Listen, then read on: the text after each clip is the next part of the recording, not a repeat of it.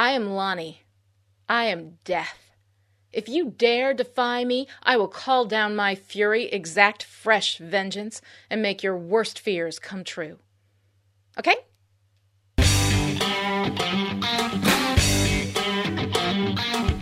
Hi, and welcome to Still Pretty, a Buffy the Vampire Slayer vlog and podcast. I'm story expert Lani Diane Rich of Chipperish Media, and we are here today to talk about Never Leave Me, the ninth episode of season 7. Never Leave Me aired on November 26, 2002, and was written by Drew Goddard with Rebecca Rand Kirshner as executive story editor and Drew Z. Greenberg as story editor. This episode was directed by David Solomon.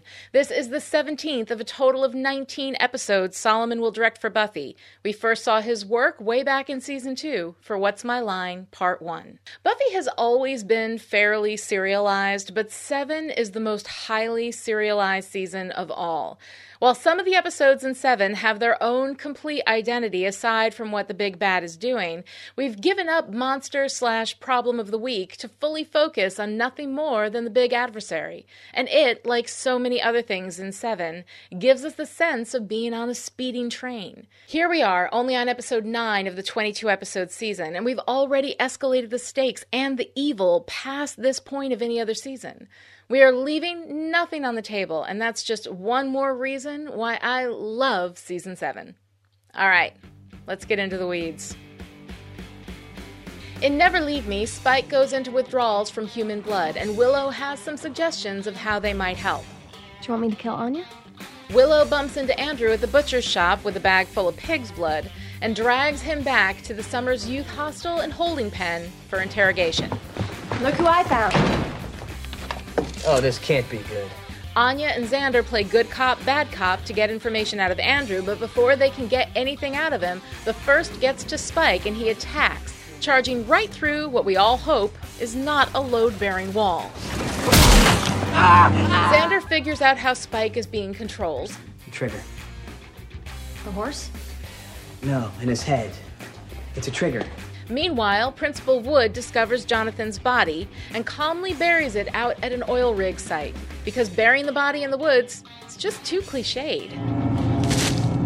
When Spike fails to kill Andrew, the first sends in the bringers to kill Andrew and retrieve Spike. They bat a 500. Spike.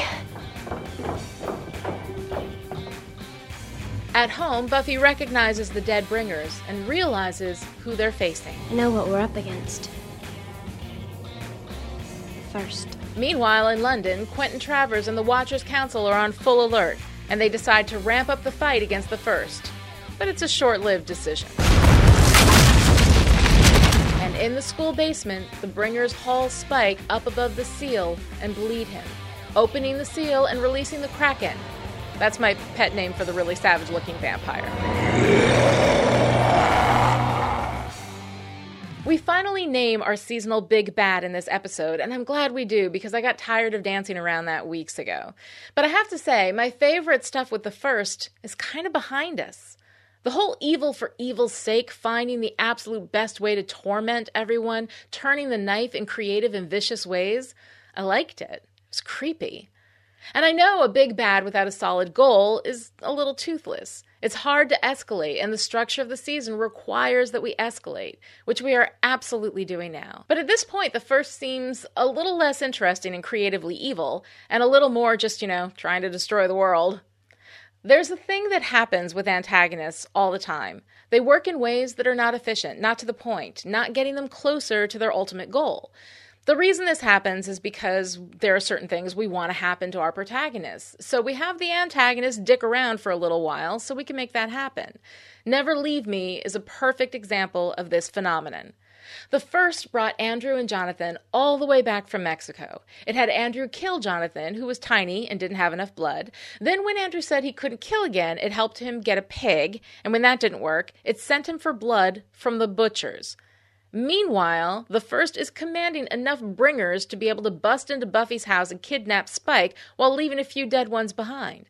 So why go to all that trouble with Andrew? And by trouble, I'm including what I've headcanoned as assisting Andrew with robbing a bank or something, because where'd he get the money for the pig and the blood, let alone that awesome leather duster? There's no good reason for the first not to just send a bringer there with one of the young girls they've been killing all around the globe. Two birds, one bloody stone, right? To put all that effort to becoming Warren, then becoming Jonathan, talking Andrew through everything, and dealing with his failures? Why? Because it's funny. Because the scenes are good and fun to write. Because Andrew is a fun character to work with. But those are writer motivations, not bad guy motivations. And let me tell you, this kind of thing is not easy. Building a good antagonist whose motivations and actions make sense from all angles, it's hard to do. There's so much great stuff we're doing in Buffy this season, and there is great stuff to come from the first. But sometimes we get a little off track with it. And Never Leave Me is a prime example of that sort of thing. This is a butcher shop, Neo. We don't sell toothpaste. Um. Okay. Just the other stuff then. While Andrew's inclusion in this whole thing doesn't make any sense from an antagonist point of view, it is so fun that I almost don't care. I mean, how do I love Andrew? Let me count the ways. I love the way he continues to clutch at narrative to define himself and justify his actions. I am bad. I'm bad. I'm evil. But I'm protected by powerful forces. Forces you can't even begin to imagine, little girl. I love how he brings such a childlike vulnerability to the evil he does. It didn't hurt too much. I'm not very good at stabbing. I love how he falls so readily for anything, as long as it's fed to him in the form of narrative. Pretty bitchin', right? I'm like Obi Wan. Or Patrick Swayze. I love how contagious his narrativitis is. I was worried I overdid it with the whole easy way, hard way thing. No, you were great. And I wasn't sure if I should slap him, but then he made me want to slap him, so I thought, okay, slap him. And I just love him because he's played by Tom Lenk, whose comic timing is sublime. Ooh, steak sauce. The only real problem I have with Andrew as a character, I mean, as a human, he's pretty detestable, but as a character, is that his apparent gayness is so often turned into a joke. And I hate that. Being gay isn't funny, it's not anything, it's just a state of being. Wherever people land on the Kinsey scale is just where they land. I mean, you can use it as the inspiration for a joke, but it's bland. Like making a joke because someone has blonde hair or hazel eyes. Quite honestly, it's boring. And I know, it was 2002, it was a different time, and God help me as I watch other shows from that era. The gay panic jokes are ubiquitous, and I'm so, so tired of it. But I want better from Buffy. I expect better from Buffy. Andrew is a source for so many funny jokes. Where he lands on the sexual identity spectrum just isn't one of those sources. And when we go to these jokes with him, it's just a waste of time, of which we have precious little left as we round the corner to the home stretch with Buffy. But everything else with Andrew and Tom Lenk? Bring it on, baby. Oh, and in case you're wondering, this is the part where I'm not bluffing. We only get a couple of quick scenes with Principal Wood. First, when he's being tough with the punks in his office, and Dawn comes in to tell him Buffy's too sick to come to work. And later, when he discovers Jonathan's body and the seal, and then buries Jonathan out at an oil rig. We're obviously being set up to see Wood as evil, as an instrument of the first, but we're given no context for it. When we see Andrew and Spike doing the first bidding, there's a dead person there, kind of urging them along. Wood is alone and doesn't seem to be looking at anyone or hearing any voices. Not that we see anyway. So we're left with this presumption that he's evil? Question mark. And then we just leave it sitting there unresolved. Which is the kind of thing that can happen as a story becomes more serialized and less episodic. But the Wood stuff in Never Leave Me just feels awkwardly wedged into a story that isn't concerned with it. We want to keep him present, so we have him tread water alongside the actual thing that's happening but it feels like a false note.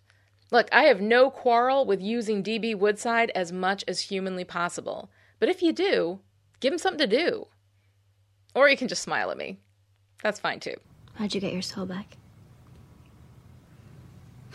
Saw a man about a girl. Let's face it, the Buffy Spike stuff is complicated, but there are lots of reasons to love this relationship. For one, it's the only time that Buffy hasn't diminished herself to focus on the man. Now, I get where it comes from. When Buffy loves, she loves completely.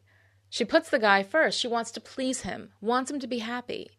And that's all well and good, but it's not the basis of a strong relationship because making someone happy is an exercise in futility. You can't do it, it can't be done. It's not your job to make someone else happy.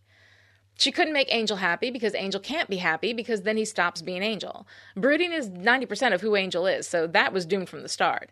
She couldn't make Riley happy because Riley needed to be the stronger one, and she's the Slayer, so that's not going to be a thing. Owen, Scott, Parker, those were all doomed from the start because those little boys couldn't even conceive of who she was. They were all tragically out of their depth. But Spike? Spike's different. Spike knows exactly what Buffy is, and he loves her for all that she is. She doesn't try to impress him. She's never polite or concerned with his happiness, and he doesn't need her to be. He doesn't need her to be weak. He loves her for her strength. He's seen her at her best and at her worst, and he loves her anyway. Of course, without a soul, his ability to understand that love was kind of messed up, but it was love. It was based on who she really is. Now, Buffy loving Spike back, that's always been a question. She was attracted to him, definitely, because, well, obviously. She used his love for her to punish herself, and that was a bit dark, but in a strange way, it was also honest. It was where she was, who she was, and she showed that part of herself to him. She couldn't trust him, and trust is essential to love, so what they had wasn't love, but it wasn't nothing either. The one thing is that she has always respected him. She's never pretended to be anything but herself with him, and she's never diminished herself with him. She's never been polite, and that shows respect. All of that was without the soul. Now that he has one, she sees him completely. She's seen him at his worst and he's seen her at hers. And that kind of transparency creates a bond. Now, in Never Leave Me, she's getting close to Spike because the first has been messing with him, and she wants to know what's going on, but it's more than that. Spike knows her. He knows her in a way that no one else does. She can be honest with him in a way that she can't be honest with anyone else. It may not be love, not yet, but it's the basis of a real relationship that is powerful and we finally get an acknowledgement of that when she's talking to him in the basement. You faced the monster inside of you and you fought back. You risked everything to be a better man. Buffy. And you can be. You are. You may not see it, but I do. I do. I believe in you, Spike. To see someone at their lowest, at their ugliest, and still know that there's something in them worth saving, I don't know. That's more than love. That's better. Love is transitory, it's whimsical and fleeting. We need another word for what this is the true knowing of another person, of everything that they are, at their worst and their best, and still seeing something in them worth hanging around for, worth fighting for. That's something else. For those of you who aren't fans of Buffy and Spike, the best way I can think of to explain it is this it's not pretty, and it's not perfect, and it's not really romantic, but it's real and it's honest, and it's not fragile. The thing with Angel was star crossed and romantic, and I can see why that appeals to people. But romance is just a story. But this, the raw honesty and ugliness and respect between Buffy and Spike, that's something else. I don't know what. I don't think we have a word for it yet. But it's real. That's what Spuffy fans see, and that's what Never Leave Me delivers. All right, that'll do it for today. Remember to visit Chipperish Media at chipperish.com for more great podcasts, including Big Strong Yes, a podcast about courage, creativity, and the call to adventure, hosted by me and the Southern Fried Scholar herself, Dr. Kelly Jones. I'll see you next time with my thoughts on Season 7, Episode 10 Bring on the Night. Until then, Stay pretty. Still Pretty is a Chipperish media production and is entirely patron supported. To find out how you can keep us in production, visit patreon.com slash chipperish.